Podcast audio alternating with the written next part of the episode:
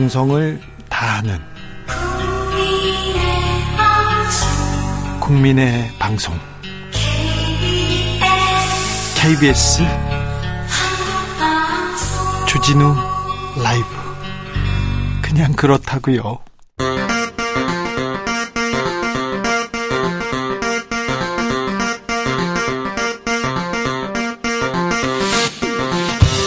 주진우 라이브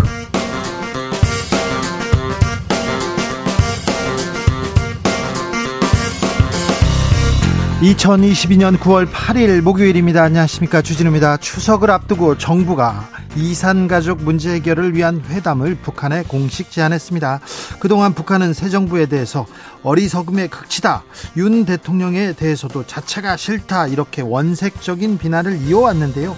과연 북한이 이산가족 문제에 대해선 달라진 태도 보일까요? 지금은 글로벌 시대에서 전망해 보겠습니다.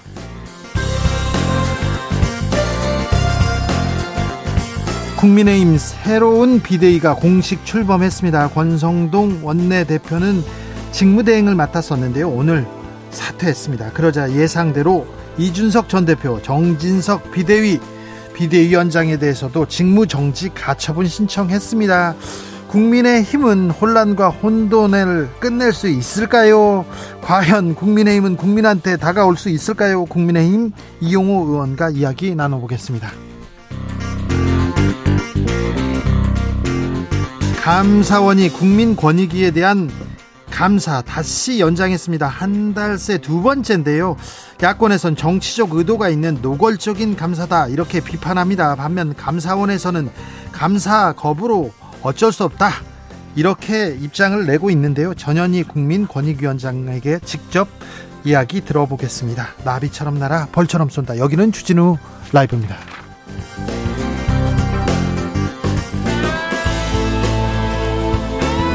오늘도 자중차에 겸손하고 진정성 있게 여러분과 함께 하겠습니다. 아, 내일부터 추석 연휴입니다. 하지만 추석 이제 시작됐습니다. 추석 귀경 본 귀경이 아니죠. 귀성이죠. 지금 고향 가는 길 본격적으로 지금 붐비고 있습니다. 길마다 기차역마다 터미널마다 귀성객으로 붐비는데 아, 귀성 행렬 어떤지 지금 교통 상황 어떤지 먼저 듣고 오겠습니다. 교통정보센터 나가 있는 김한나 씨.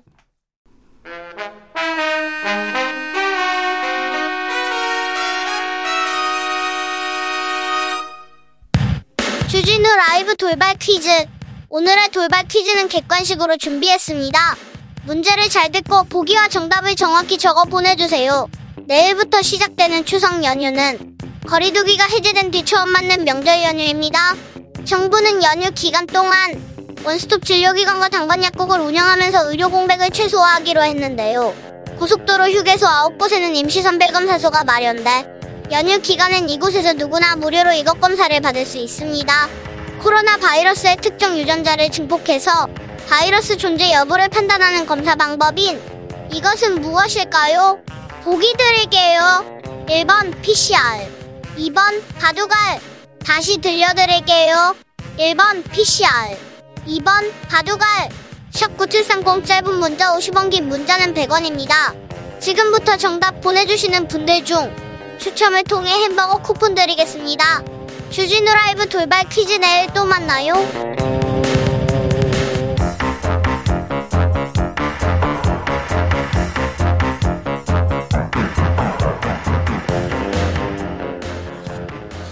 본격적인 귀성 행렬 시작됐습니다. 고속도로 막힌다는 얘기 나옵니다. 아, 추석에 고향 갑니다. 고향에서 뭐 할 겁니다. 이거 알려주십시오. 이번에 바빠서 못 가요. 그런 분도 얘기해 주시고요.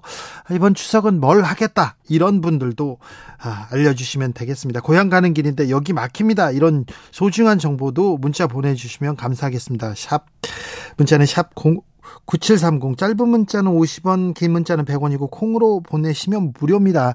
제가 예전에 이게 설날 때 이렇게 축 설날 때 내려가고 추석 때 고향 갈 때 12시간 걸리고 14시간 걸릴 때도 있었는데 시간이 지나면서 점점 이게 짧아집니다. 그 어, 고향 가는 길이 음 반갑기도 하지만 또 아, 고향 내려가지 못하는 분들이 많구나. 그리고 이제 추석 때 고향 가는 거 그리고 가족들이 다 모이는 거 안 하고 해외로 여행 가거나 가족끼리 다른 데로 여행 가는구나 이런 생각이 있어서 아 이제는 명절 풍속도가 달라지고 있구나 그런 생각도 해 봅니다. 하이드님께서 주 기자님 추석 때 뭐 합니까? 주진우 라이브 지킵니다. 저희는 오늘도 내일도 내일도 생방송으로 하고요. 그리고 월요일 날 월요일 날도 저희가 생방송으로 찾아뵙겠습니다. 여러분, 아, 여러분 안 계신 동안 저희가 뉴스 잘 지키고 있고요. 그리고 세상 잘 돌아가나 지키고 있을 테니까 거기 걱정 놔두고 잘 즐기, 즐기시면 됩니다. 2095님께서 포항은 더웠습니다. 태풍 피해 지역에서 봉사활동하고 왔습니다. 너무나 처참했습니다. 같은 지역에 살면서 이렇게까지 아, 몰랐던 거 너무나 죄송했습니다. 어쩔 수 없었던 재해지만 너무 가혹하다는 생각을 했습니다. 더군다나 명절을 코앞에 두고 조속히 원래 생활대로 돌아오길 빕니다. 아이고 포항 생각만 해도 걱정입니다. 그런데 아, 매우 훌륭하십니다. 피해 지역에 가서 봉사활동하고요. 아, 네. 빨리 복구해서 일상으로 돌아오셨으면 하는데 참 걱정입니다. 8575님, 8575님, 아, 지금 인천에서 전주로 내려가고 있는데요. 천안 논산 고속도로에서 차가 많이 막힙니다. 모두 안전하게 운동, 운전하시고 행복한 추석 명절 되세요. 8575님, 안전하게 가십시오. 전주 가시는군요. 많이, 맛있는 것도 많이 드시고 오시고요. 지금 벌써 떠나신 분들 있죠. 떠나신 분들 이렇게 문자 보내주십시오. 그리고 어디 가서 이번 추석엔 뭐 할 거야? 순이 만날 거야. 미숙이 만날 거야. 그런 얘기도 좋습니다. 그리고 동창회가 있어. 아니야. 어머니, 아버지하고 이번엔 행복한 시간 갖겠어. 이런 분들도 좋습니다. 그러니까, 아, 추석 얘기해 주시면 되겠습니다. 5761님께서 어머님 아버님께서요 모두 코로나 확진이라서 오지 말랍니다. 갑자기 고향이 고향이 없어진 듯 하네요. 아이고 명절 때 부모님은 자식들 보는 게 그게 낙인데 코로나 걸리셨대요. 아이고 어떻게 하나. 코로나가 우리 곁에 아직 와 있어요. 그러니까 코로나 조심하셔야 됩니다. 명절 때 하필이면 참 갑자기 고향이 없어진 듯 그런 분들이 있어요. 고향 갑니다. 이렇게 얘기하면 아 너는 갈 고향이 있어서 좋겠다. 나는 부모님이 이제 돌아가셔서 갈 데가 없어. 이렇게 얘기하시는 분들이 있는데 아 참 네. 4908님께서 추석 당일만 쉬는데요. 제사 지내고 고구마 널어놓은 거 담아 와야 합니다. 이렇게 추석 당일만 쉬는데 고향에 가시는군요. 가서 이제 차례 지내고 고구마 이제 고구마 가져온다고. 네, 네. 알겠습니다. 고구마라. 0087님 여기는 땅콩 수확이 한창입니다. 어디입니까? 땅콩요? 땅콩 지금 수확하는 철인가요? 아, 그렇군요. 땅콩, 햇땅콩 나오고 햇땅콩 나오겠군요. 고구마도 지금 수확하는 철인지 아, 죄송합니다. 제가 아, 저 농촌 출신인데 잘 몰랐습니다. 7600님 직장 다니는 딸이 지금 기차로 계룡으로 내려오고 있습니다. 온 식구가 달려들어 어렵게 구한 기차표입니다. 남편은 딸이 좋아하는 회사로 시장에 갔습니다. 모두 풍성한 한가위 되길 빕니다. 아이고 딸이 오고 부모님들은 이제 딸 온다고 지금 어깨 아 지금 뭐 들썩거리면서 기다리고 있군요. 아 딸이 이렇게 회 좋아한다고요. 아, 아빠가 사러 갔군요. 아버지가. 아이고, 나 참. 행복한 한가위 되시길 바랍니다. 2315님, 태풍 피해로 고통받는 수재민들을 위로하는 마음으로 조용히 지내렵니다. 그러게요. 태풍이, 아, 흰남노가, 네. 특별히 포항 근처를 이렇게, 아, 강타하고 가가지고, 아직, 아, 침수 피해 입었다는 분들 그리고 어떻게 복구하고 있다는 분들 얘기 들으면 마음이 무겁습니다. 그러니까 그런 분들한테도 또 마음을 좀 나눠줬으면 합니다. 4651님 30년 지기 고등학교 친구의 친정집이 이번에 침수되었어요. 친구 셋이랑 도와주고 지금은 집에 돌아가는 길입니다. 내일 새벽에 시댁에서 모레 친정까지 들려서 월요일에 다시 친구 친정집에 가서 돕기로 했습니다. 시름에 빠진 어머니 얼굴 자꾸 생각나 서더 마음 마음이 안 좋아요. 야, 그래도 친구가 있네요. 이렇게 어려울 때 친구가 있습니다. 참. 아, 이런 따뜻한 마음씨 가진 사람들이 있어서 그래도 빨리 복구하고, 네. 그래도 이렇게 세상이 좀 따뜻한 거 아닌가 생각해 봅니다. 아, 4651님 훌륭하십니다. 존경합니다. 네, 빨리 아, 시름에 빠진 어머니 얼굴이 펴질 것 같습니다. 친구 얼굴을 보면은. 자, 그럼 본격적으로 주진우 라이브 시작하겠습니다.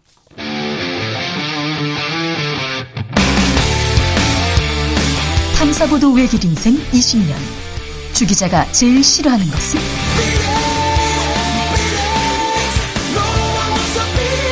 이 세상에서 비리와 부리가 사라지는 그날까지. 오늘도 흔들림 없이 주진우 라이브와 함께.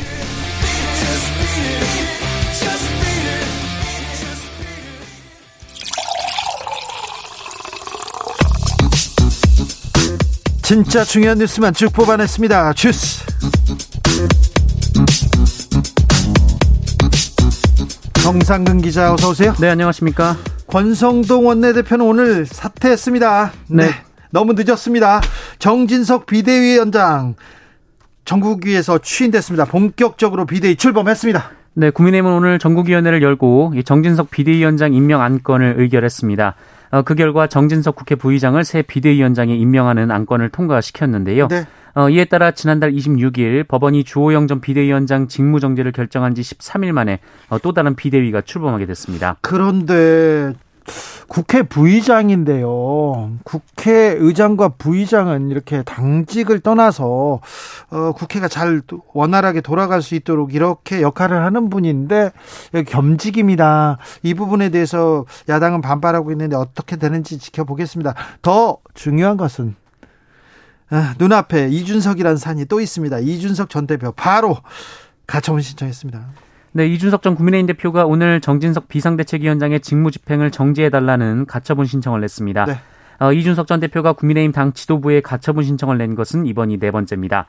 어, 이준석 전 대표 측은 주호영 및 기존 비대위원들의 전원 사퇴는 소급 적용을 금지한 헌법 위반을 피하려는 꼼수에 불과하다라고 밝혔습니다. 네. 어, 한편 이준석 전 대표는 SNS에 인간의 욕심은 끝이 없고 같은 실수를 반복한다라는 문구가 적힌 어, 개 사진을 게재했는데요. 네. 정진석 위원장을 겨냥한 것으로 해석이 되고 있습니다. 네. 어, 또한 윤석열 대통령이 오늘 출근길 기자들과의 문답에서 이준석 전 대표 관련 논란 등에 대한 질문을 하자 네. 이 머릿속엔 글로벌 경제 위기 외에는 없다라고 얘기를 했는데요. 네. 어, 이에 대해 돈에 관심이 없어야 하는 사람은 돈에 미친 사람이다라는 글귀가 적힌 사진을 또 올렸습니다. 어, 속보 알려드립니다. 검찰에서 고 김문기 그리고 백현동 관련해서 허위 발언을 했다면서 이재명 민주당 대표를 불구속 기소했습니다. 검찰이 이재명 대표 불구속 기소했습니다. 민주당에서는 오늘 검찰에 항의 방문하고 네. 항의 방문했어요. 네, 더불어민주당 의원 10여 명이 오늘 이재명 대표 등에 대한 어, 대, 어, 대표 등에 대해 수사 중인 검찰을 항의 방문했었습니다. 네. 어, 이들은 서울중앙지검이 정기국회 개원 당일 이재명 대표를 소환 통보했다라면서 네. 어, 반면 윤석열 대통령과 김건희 여사 사건은 줄줄이 불기소, 불송치되고 있다라고 비판했습니다. 이재명 대표는 기소됐습니다.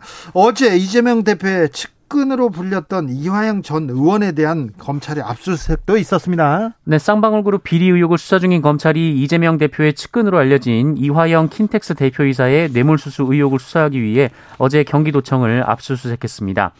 어, 경기도청은 그제도 그 이재명 대표의 대장동 개발 특혜 의혹 관련 그 허위사실 공표 혐의 수사와 관련해서 압수수색을 받은 바가 있습니다. 네. 어, 검찰은 이화영 대표가 경기도 평화부지사로 재직하던 지난 2019년 1월부터 지난해 9월까지 쌍방울그룹 법인카드로 2년여간 이 매달 수백만 원씩 1억여 원을 사용했다라고 보고 있습니다.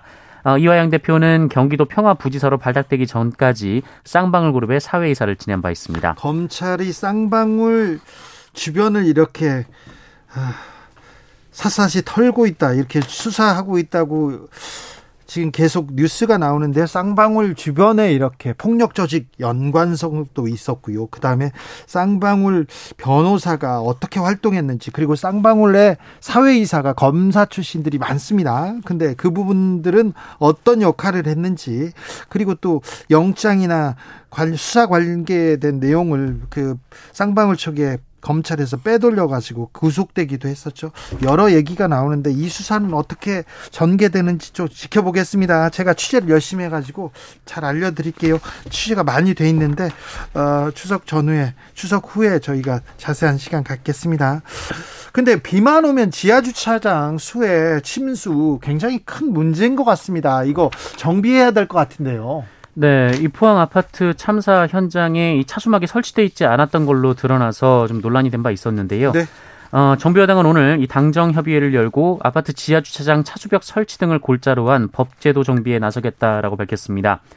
어, 성일종 국민의힘 정책위 의장은 이 기존 아파트에는 지방정부 그리고 국토부 행안부가 대책을 세워야 해서 어, 대책 마련을 요청했고 신규 아파트는 차수벽 설치를 비롯한 여러 가지 제도적 정비를 당에서 서두르겠다라고 밝혔습니다. 비가 오고 태풍이 오면 이렇게 침수 피해 이렇게 속수무책 당하고만 있을 수는 없습니다. 그래서 법 정비 나서야 될 것 같습니다.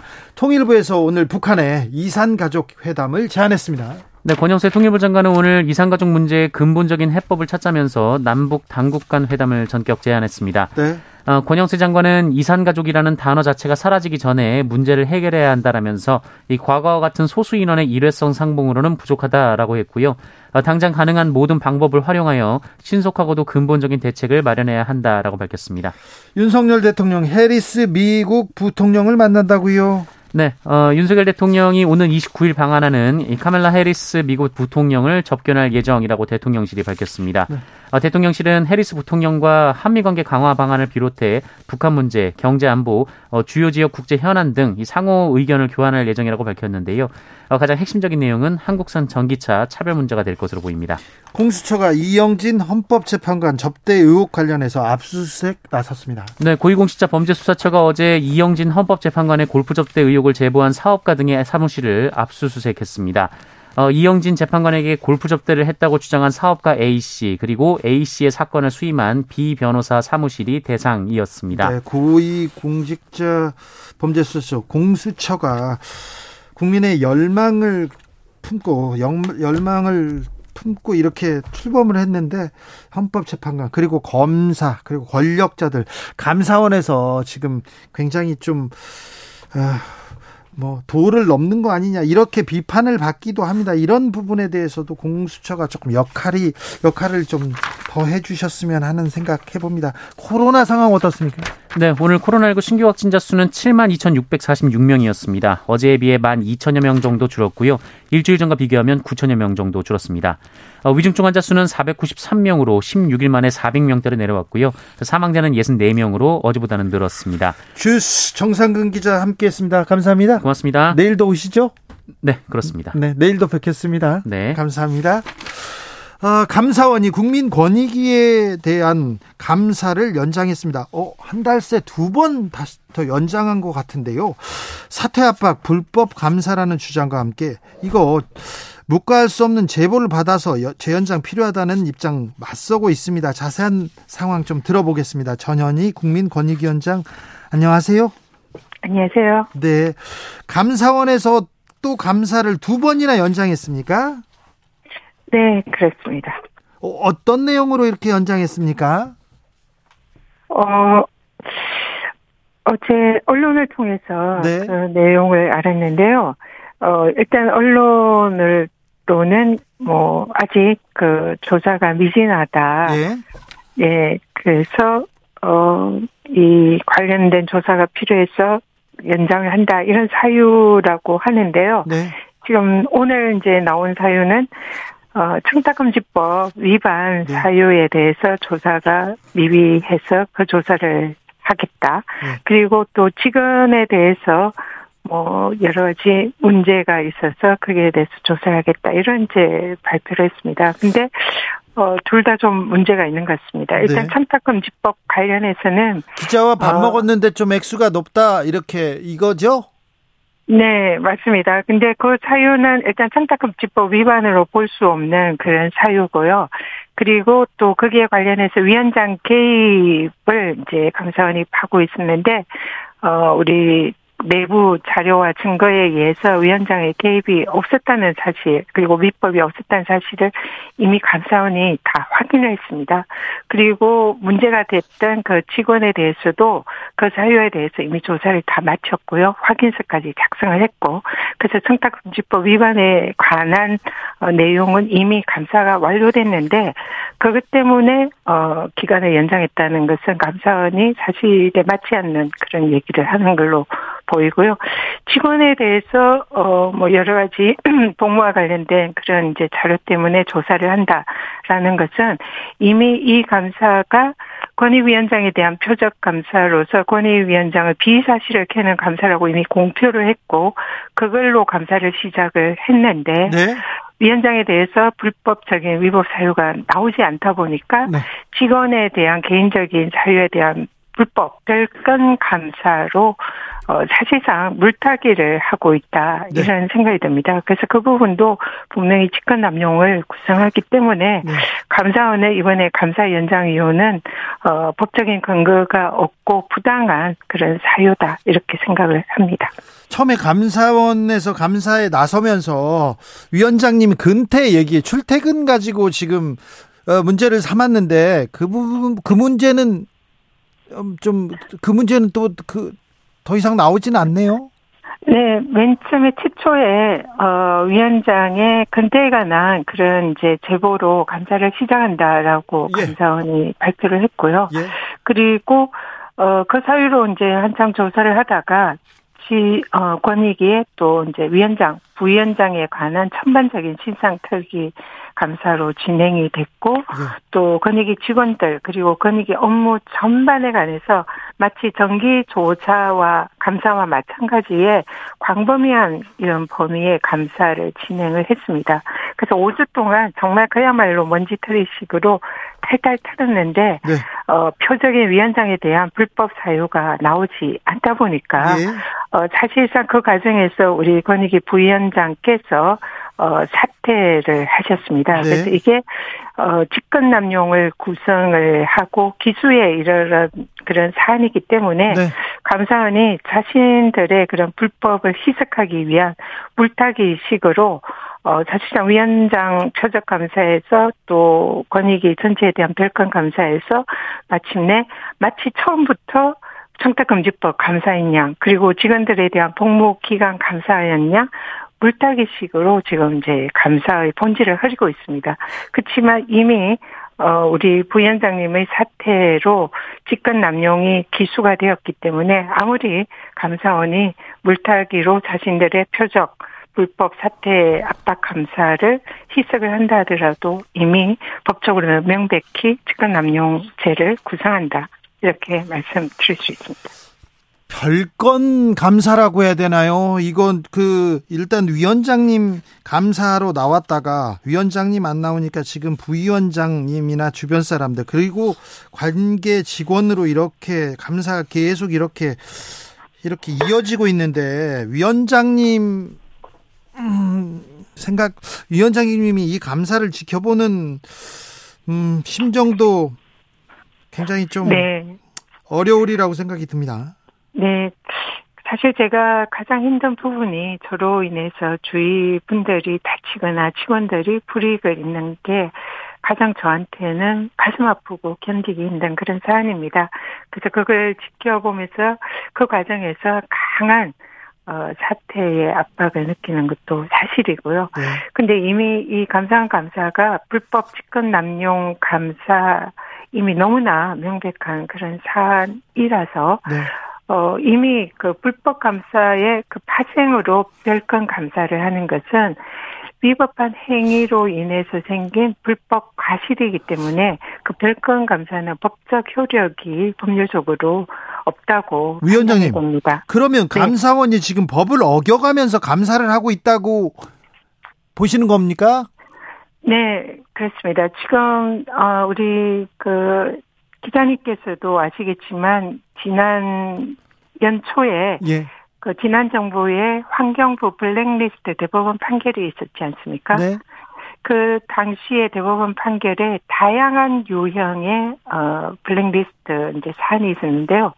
그 중에서 어 환경부의 감사를 통해서 산하기관에 임기가 정해진 고위공직자의 어 사태를 압박해서 사표를 내게 한 그 사안이 대법원에서 유죄 확정 판결을 받았습니다. 네.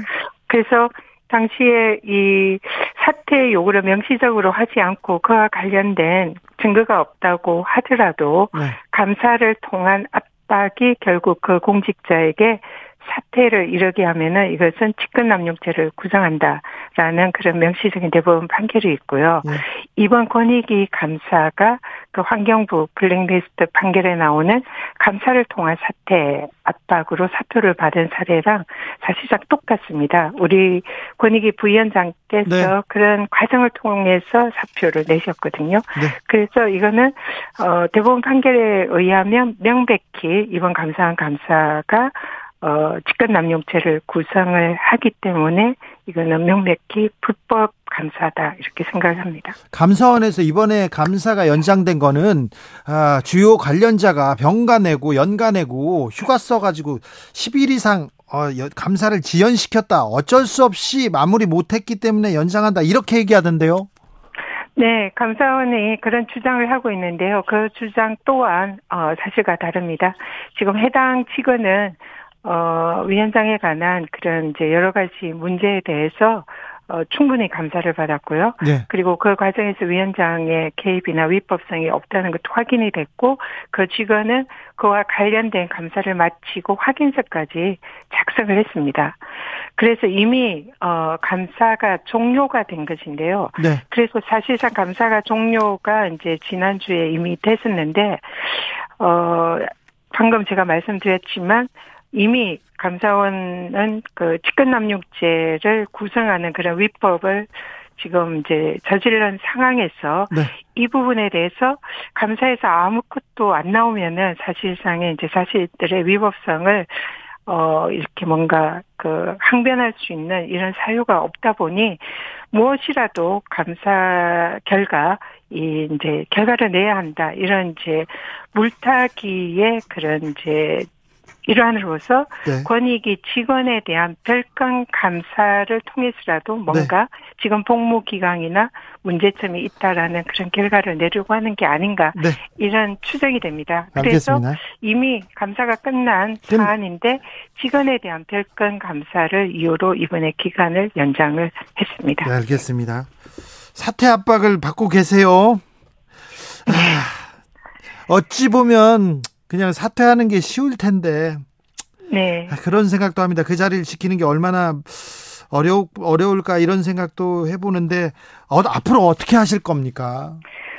네, 저한테 지금 가장 쉬운 선택지는 당장 그 이 어려운 길을 그만두는 것이 가장 쉬운 일이라 생각합니다. 예. 그렇지만 이 임기를 지킨다는 것은 법률에 정해진 국민과의 약속을 지키는 것이고 국민의 명령을 따르는 거다 생각하고요. 이것을 중도에 개인적으로 힘들다는 이유로 사퇴를 하는 것은 공직자로서의 그런 책임이나 법치주의 원리에 맞지 않는다 생각을 합니다. 예. 그래서 어렵지만 어, 국민들이 저에게 맡긴 그런 법적인 책임을 완수하는 것이 어, 제가 마땅히 지켜야 할 그런 길이다. 그런 생각을 하고 있습니다. 알겠습니다. 말씀 잘 들었습니다. 추석 잘 보내십시오. 네, 기자님도 추석 잘 보내시기 바랍니다. 네, 감사합니다. 전현희 국민권익위원장이었습니다. 나비처럼 날아 벌처럼 쏜다. 주진우 라이브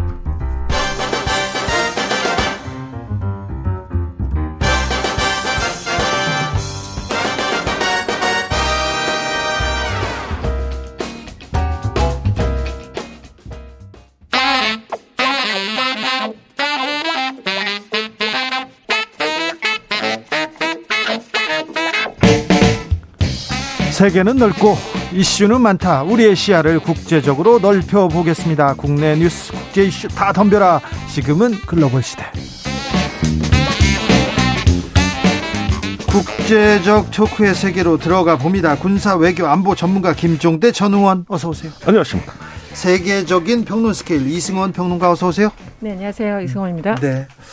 추석입니다. 추석을 앞두고 이산 가족 문제 해결하자 권영세 통일부 장관이 북한에 공식 제의했습니다. 네. 아니 저는 훌륭한 제안이라고 봅니다. 이산 가족 문제 또 명절을 앞두고 명절 때는 만나야 네, 되는데 얼마나 그 저 절박하겠습니까? 네. 그런 면에서 이제 생존해 계신 분도 4만 명 조금 더 되는데 이제 이분들한테는 더 이상 기회가 없어요. 그래서 그걸 대변한다는 차원에서는 전 좋게 보고 있는데 단 이상가족 문제는 굉장히 북한이 소극적입니다. 그래요? 예, 아시다시피 항상 이건 남측의 요구였지 북쪽은 안 하려는 아젠다였는데 왜 그러냐면은 북쪽에선 이상 가족이 차별의 대상이거든요. 아, 가족이 남조선에 있다 이런 자체가 네. 북한에서는 또 저 사상적인 어떤 그 저 의심이나 비판의 대상이 되기 때문에 항상 북한에서는 당국도 그렇고 의외로 이상 가족에 대한 요구가 거의 안 나옵니다. 아 이거 인도적인 문제인데 그리고 형제인데 예. 핏줄인데 이거부터 풀어야죠. 그러니까 이념이 현 저기 핏줄을 앞서니 피는 물보다 진했는데 이념이 더 진해 버리니 예. 이게 이제 분단의 비극인데 그런 면에서 이상가족 문제를 별도로 제안했다는 것은 사실상 북한이 응할 가능성은 아예 없다고 봐야 돼요. 사실은 또 이런 부분이 담대한 구상에 대한 북한 측의 아주 부정적인 반응이 나온 상태에서 이런 것들이 사실 이상가족들한테 위로는 되지만 문제는 실현 가능해야 되고 더군다나 이번 제안은 이렇게 100명씩 이렇게 소규모로 만나는 게 아니라 아예 근원적인 대책을 세워서 대규모로 만나자는 제안이거든요. 시간이 필요하고 또갈 네. 길이 머네요. 그러니까 이런 부분 금강산에서 지금 면에서도 마비돼 있고 화상면에도 지금 안 되고 안 되고 그거 다 검토하다 안 된 거 아닙니까? 그런 점에서는 참 만시지탄이다 이런 생각이 드네요. 저는 이상가족 문제 당연히 제안을 할 수 있고 네. 만나야 되고 지금 이제 주로 70대, 80대, 90대 이런 분들이 이제 계신 거잖아요. 그래서 기회가 정말 없는데 두 가지죠. 비용, 비교, 이건데 일단 은 말씀하신 것처럼 북측에서는 이게 비용이 우리는 이제 뭐 교통이나 뭐나 이런 게 만나자고 만나고자 하면 언제든지 만날 수 있지만 북한은 여러 가지 교통부터 해가지고 도로도 깔고 또 그렇죠. 건물도 지어야 되고 장소도 만들어야 돼요. 네, 그래서 정세현 전 통일부 장관님 이제 늘 나와서 말씀을 하시면 일단 비용이 많이 들기 때문에 우리가 생각하는 것처럼 북한에서 그렇게 쉽게 생각하지 못한다는 거예요. 아주 맞아요. 물리적으로. 예. 네. 또 하나는 비교가 되죠. 그 항상 이제 남한은 지금은 이제 더 이상 그렇게 믿는 사람이 얼마나 있을까 모르겠지만 남한은 어떻게 살고 뭐 뭐, 어, 뭐 이런. 생활 양식 뭐 네. 이런 게 있었는데 사실 이제 만났을 때 이게 비교되는 거는 그동안 여러 차례 있었던 이산가족 상봉 중간에도 이제 확인이 됐던 그런 부분이고요. 이걸 다 차치하고 저는 솔직히 이 권영세 장관이 이산가족 문제 해결을 위해서 뭐 제안하겠다고 했는데 뉴스 보자마자 정말 뜬금없다는 생각을 했어요. 왜냐면 안 될 걸 알면서도 하는 거잖아요. 그리고 그게 지금 어떤 식이냐? 대통령이 담대한 구상이라고 이 북한 측에서 절대 받을 수 없는 그런 제안을 해놓은 다음에 이산 가족을 하자고 하니 소위 진정성이 있는 건가라는 생각이 들고 오히려 전 이산가족 입장에서는 이 상황을 어떻게 바라보고 계실까 오히려 걱정스러운 또 다른 희망 고문이 될 수 있어요. 그러니까, 그러니까 이게 신중해야 얘기입니다. 되는 대목이에요. 지금 문제는 이제 마지막 신라처럼 희미한 희망이 남아 있을 때 이런 부분들이 북한에 의해서 냉대되거나 즉시 거부됐을 때는 그 절망감은 더 큰 거거든요. 더 상처받죠. 그러니까 네. 이게 우려되는 상황이라는 거죠. 아, 물 밑으로 좀 접촉을 하거나 물 밑으로 조금 어느 정도 가시적 성과를 만들어 놓고 던져야 하는데 그랬으면 좋겠다 그런 생각을 좀 해봅니다. 미국 얘기로 넘어가 볼까요? 네. 미국에서 인플레이션 감축법 한국산 전기차 어떻게 되느냐 보조금 받을 수 있느냐 없느냐 계속 걱정이 앞섭니다.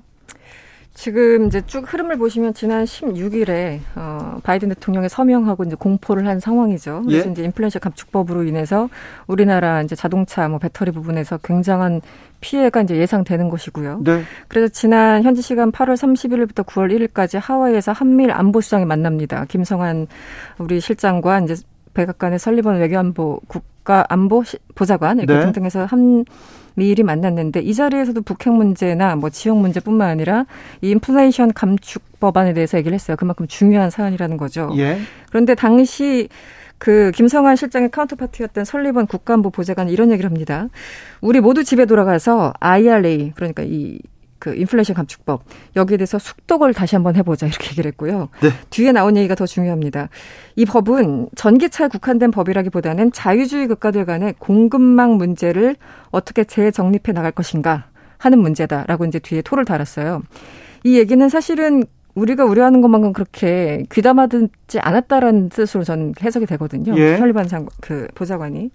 그래서 여기에 대해서 이제 우리 정부가 워낙 이제 반발을 하니까 나중에 와서 지난 6일에는 그 NSC 전략소통 조정관이라는 분이 계세요. 존 커비라는 분인데 이분이 이제 화상 브리핑을 하면서 아, 동맹국 대 우려를 심각하게 받아들이고 있다. 그냥 이 정도 얘기를 했고 그 다음 7일 날 나왔던 뉴스가 우리 안덕근 통상교섭본부장의 캐서린 타이 그 USTR 대표 무역 대표부를 만나지 않았습니까 대표를 그래서 거기서 이제 나왔던 게 마지막 하나 협의체를 구성하기로 합의했다 이런 흐름들이거든요. 그러니까 지금 일주일 사이에 벌어진 일입니다.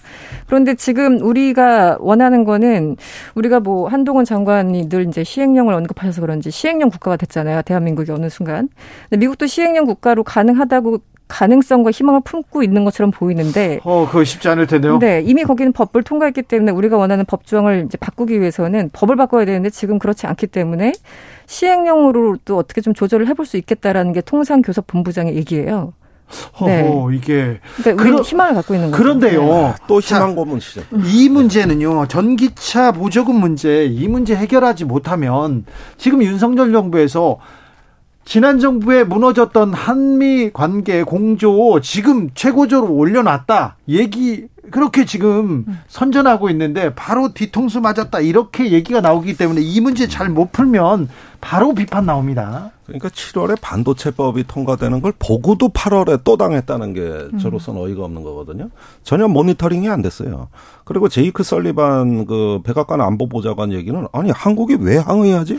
내용 파악이 전혀 안 돼 있는 거예요. 뉘앙스가. 그러니까 그 전에 의제화한 적이 없다는 거예요. 이걸 한국이 미국 정부에 네. 의제화한 적이 없을 때 나오는 반응이에요. 아 이거 문제 제기도 안 했다는 거예요? 예, 아니 보십시오. 이것도 저기 법이 통과되고 근한 적이 8월 말이 돼서 그러니까 열흘도 더 지나서 음. 어, 우리 안보실장이 미국 제이크 설리반을 만난 겁니다. 네. 거의 보름이 지나서예요. 그 다음에 산업부 장관이 9월 초에 간 거거든요. 아니 믿을 수 없이 느려요. 그 전에 현대차가 자기가 급해서 정의선 회장에 갔어요. 음. 예. 예. 업체는 이제 급해서 그러는데 정부는 보름간 묵혔다가 그 전에도 모니터링 못했고 사후에 외양간을 소 일구도 못 거쳤던 겁니다. 그런데 5월에 정상회담 선언문에 뭐라고 써 있습니까? 한국과 미국은 반도체, 배터리, 뭐 또 핵심 광물 이런 어떤 것에 대한 어, 회복 탄력성 있는 안정적 공급망을 같이 그 도모하기로 했다고 정상회담 선언문에 나와 있어요. 네. 그 선언문이 나온 다음 대목이 뭐냐 하면은 그래서 이 공급망을 강화하기 위해서 한미 그 산업 분야의 장관급 대화를 어 개최하기로 했다. 이게 예, 바이든 윤석열 대통령 그 회담 정상회담 네. 내용입니다. 했습니까? 산업부 장관 인재 간다는 거예요. 그러니까 정상회담 끝나고 넉 달이 넘도록 아직까지도 그 회의가 개최된 적이 없고 음. 협의체는 앞으로 만든다는 얘기입니다. 그렇죠. 네. 그럼 결국은 어떻게 되는 거냐? 처음에 이것이 모니터링 됐다는 흔적이 지금 전혀 안 보이고 있고 그다음에 모니터링 됐다 하더라도 이 문제에 대한 어떤 그 능동적인 대응을 저 준비하지 못했다는 것도 지금도 나오는 거고 그리고 나서 이제 와서 저기 그 정상회담에서 약속한 대화하러 이제 간다는 거거든요. 넉 달 동안 손 놓고 있었던 거죠. 이게 진짜 문제가 전혀 모니터링 안 됐죠. 그러니까 우리 뭐 산업부가 됐던 외교부가 됐던 주미 대사관이 됐던 하여튼 다 그냥 넋 놓고 있었다는 겁니다. 그 법이 통과되는데 그런데 정확하게 비교를 할 게 있죠. 캐나다와 일본은 달랐습니다. 이 사람들은 발빠르게 로비에 들어간 거예요. 그래서 원래 당초에서 의회에서 논의되던 법안에는 미국에서만 생산되는 이런 좀 강력한 조항이 있었는데 캐나다에서 아니 그거 말고 북미 지역에서 생산되는 네, 이라고 바꿨죠. 바꿨죠. 네. 일본 같은 경우는 노조 없는 기업에 대해서 불이익을 준다는 그 조항이 있는 걸 미리 알고 캐치하고 이 조항을 삭제해 버리는데 로비가 성공을 합니다. 예. 그래서 관련국들이 이렇게 발빠르게 나가고 있는 동안 우리는 도대체 뭘 하고 있었는지 도무지 모르겠고 그러니까 뭐 윤 대통령이 지금 펠로시 안 만나고 이런 거 아니냐 이런 얘기가 뒤에 아니, 나오고 그 있는 건데 펠로시 의장이 한국에 네. 온게 8월 3일 날 밤인데 음. 4일 날부터 일정이 시작됐어요. 그렇죠. 그런데 음. 이 열흘 후에 열흘 지나가지고 미 하원하고 이게 법안이 다 통과됩니다. 그러면 그 시점이 마지막 골든 타임이었다는 거예요. 마지막으로 마지막 한마디 한마디라도 해야 되는데 아니 이게 동맹을 이런 식으로 대접할 거냐? 네. 그리고 하원 의장이 이거 감안해서 법안 처리해야 된다. 한마디도 못한 거예요. 그런데 이런 상태로 이 흘러가면서 어, 미 대사관 쪽을 보니까 그 의회과가 있고 경제과가 있어요. 음. 주한 미국 대사에. 네. 이런 거 하라고 조직 인력이 다 돼 있습니다. 그래가지고 1년 내 모니터링 하는 거고 미 의회도 자주 들어가거든요. 네. 그 그러면은 이런 보고가 그 미국에서 한국 정 본국으로 안 왔을 리가 없고 그 다음에 그걸 갖다가 보고가 안 됐을 리도 없는 거예요.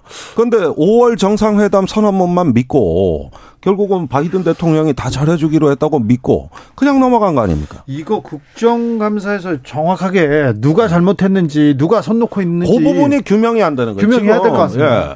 예. 보고를 받았냐, 그 다음에 어떻게 처리했냐 이 부분이 나와야 되는데 지금 정부 당국자들은 아무 말도 안 해요.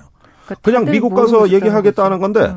그런데 지금 미국 가서 그럼 해결이 된다느냐 전부 비관적이에요. 그건 아니, 정부에서 말하는 법이 만들어졌잖아요. 네. 거기에서 무슨 한동훈 법무장관이 미국 가가지고 시행령으로 이렇게 하겠다 이게 되지 않습니다. 거기는 아, 이거는 저기 중간 선거용이라 그랬기 때문에 중간 선거 때까지는 협의 자체가 안 됩니다. 그러니까 그 이후에나 협의 가능하다는 게 산자부 통상교섭본부 입장이에요. 북미에서 조립한 전기차 이렇게 돼 있어요 법조항에는 그런데 지금 우리 정부에서는 이것을 조금 바꿔서 뭐 시행 규칙 좀 바꿔서 FTA 맺은 국가로 조금 수정하면 좋겠어라는 조금이 네. 아니라 이거 엄청난 엄청난 거예요. 네. 근데 이 자체가 입법 사항이니까 지금 말씀하신 것처럼 다시 의회로 가지 않으면 힘들고 지금 바이든 대통령이 16일 날 이 인플레 감축법 사인한 다음에 너무너무 신났어요. 네. 그래가지고 가는 지금 중간 선거 앞두고 스피치 할 때마다 어, 한국을 비롯해서 한국을 또 콕 집어서 얘기를 합니다. 한국을 비롯해서 일본 등 많은 국가들이 한 미국으로 다시 돌아오고 있다.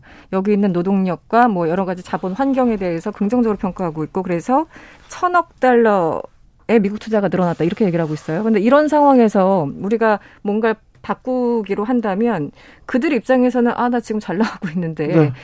어, 바꿀 수 없다라는 입장이겠죠. 아니 미, 네. 미국에 우리 기업들이 엄청난 투자를 한다면서요. 바이든 조 바이든 대통령 한국 왔을 때 현대차 정의선 회장 불러다가 얘기했잖아요. 그리고는 실망시키지 않겠다. 네, 계속 얘기해놓고 이제서야 뒤통수를 팡 때리는 것 같은데. 아 이거 외교 참사입니다. 외교 참사. 예, 2016년에 중국이 한국 규제했던 것보다 더 심해요. 음. 사드 때문에 있었던 파동보다 더 심해요. 이거 물어봐야 되겠습니다. 주한 미군과 군 주한 미군 군장비 사드 기지 반입됐습니다. 아이고 한중 관계 다시 얼어붙는 거 아닌가 걱정됩니다. 그러니까 원래 윤석열 정부는 사드 운영을 정상화한다는 공약을 내걸었는데 지금 그 사드 기지가 8월 말까지 원래 정상화된다 그랬어요. 그런데 이 마찰이 있는 바람에 조금 문제가 생긴 것 같습니다만은 이때 대통령실이 새로운 메시지를 그 낸 겁니다. 7월에. 네. 그 한중 그 30주년 그걸 앞두고 예. 이거는 사드 운용의 정상화가 아니라 사드 기지의 정 상화다. 네. 이건 중국을 의식해 가지고 정상화를 하긴 하되 중국을 안 건드리려는 제스처를 쓴 겁니다. 예. 그러면 기지 정상화하고 운영 정상화가 뭐가 다르냐? 기지 정상화는 환경 영향 평가 해 가지고 네. 거기 시설 짓고 생활 편의 시설 짓고 전력 고압선 안정적으로 주겠다는 얘기예요. 그러면서 이 사드 레이더는 여전히 중국을 안 보도록 한다. 그게 운영 정상은 아니다. 이렇게 얘기를 해버린 거란 말입니다. 역시 회색지대로 들어간 거죠. 그렇게 보면은 중국은 요 부분에서 사드 3불 1한이라 그랬는데 1한이 뭐냐 하면은 그 레이더가 중국을 저 감시하지 못하도록 해달라는 거거든요. 그걸 한국 정부가 선서했다는 거예요. 그러니까 그 부분을 문제 삼으니까 그 운영 정상은 아니다. 이렇게 해가지고 이게 회색지대로 들어갔는데 단지 뭐가 달라지느냐 이렇게 해서 기지 정상화가 되면은 임시 배치된 사드가 상설 배치로 바뀌는 겁니다. 음. 네, 지금까지는 그렇죠. 임시 배치였다고요. 네. 그러나 이제는 영구적으로 가는 거예요. 그것이 의미가 달라지는 거죠. 그래서 그 의미로 차단하려고 하고 운용은 바뀌는 게 없다. 전략적 상황은 아니다. 이러는데 문제는 중국의 해석입니다. 중국이 어떻게 판단하느냐에 따라서 어떻게 보느냐에 따라서 또 한중 관계 어디로 갈지. 그 한중 관계 지금 현재 상황을 낱낱이 보여준 거는 지난 5월이었습니까? 그 첫 번째 이제 박진 외교부 장관과 왕이 부장이 화상으로 처음으로 이제 면담을 하고 그 이후에는 지난 8월 9일에 어, 양자 면대면으로 만났죠. 예. 그 당시 나왔던 워딩들 보면은 지금 한중 사이가 굉장히 안 좋다라는 걸 이미 인지하고 있고 지금 뭔가 이 한국이 이쪽 동아시아 외교의 일종의 각축 장이 된 것 같아요. 그래서 이번 달 15일인가에 이 미국 공산당 권력 3위죠. 이 리잔수 상무위원장이 네. 방한을 합니다. 그래서 어 형식상은 어, 베이징 올림픽 때 박병석 의장이 왔으니까 거기에 대한 답방으로 이제 온다는 건데 방한단이 무려 66명이래요. 지금 그러니까 이 여기 와서 그냥 가시지는 않겠죠. 66명 데리고 왔을 적에는 뭐라도 하겠다는 뜻인데 여기서 도대체 어떤 얘기들이 나올지 다시 한번 사드에 대해서 붙인다면 지난 어, 한중 외교장관 회담처럼 굉장히 냉랭한 분위기가 될 것 같고, 그래서 우리 정부가 어느 정도 준비가 되어 있는지 일단 궁금하고, 그 다음에 이제 그 해리스 부통령이 한국에 온다는 거 아닙니까? 29일에. 네. 그러니까 이번 달에 참 많은 분들이, 중요한 분들이 오는 거예요. 중국에서도 오고, 네. 미국에서도 오고, 그리고 중간에 또 유엔 총회 연설도 있고요. 거기서는 또 바이든 대통령과 어떻게 조우할지 모르겠죠. 그래서 이런 사드 뿐만 아니라 공급망 문제, 이 뭐 치포 동맹 등등 해서 정부가 정확한 답변이 준비돼 있는지가 저는 개인적으로 굉장히 걱정스럽습니다. 9월이 음. 한국 외교에 굉장히 중요한 음. 시기가 될 것 같습니다. 좀 제발 잘 해주시기를 좀 부탁드리겠습니다. 이근우님께서 와 꿋꿋하고 시원하신 두 분 반갑습니다. 얘기합니다. 그런데요, 이거 물어보고 싶었습니다. 이승원 평론가한테 네? 네. 영국에서 새 총리로 리즈 트러스 외무장관이 선출됐습니다. 70 년생 70년대 75년생입니다. 75년생, 네. 여성입니다. 어, 이 의미 어떻게 봐야 됩니까?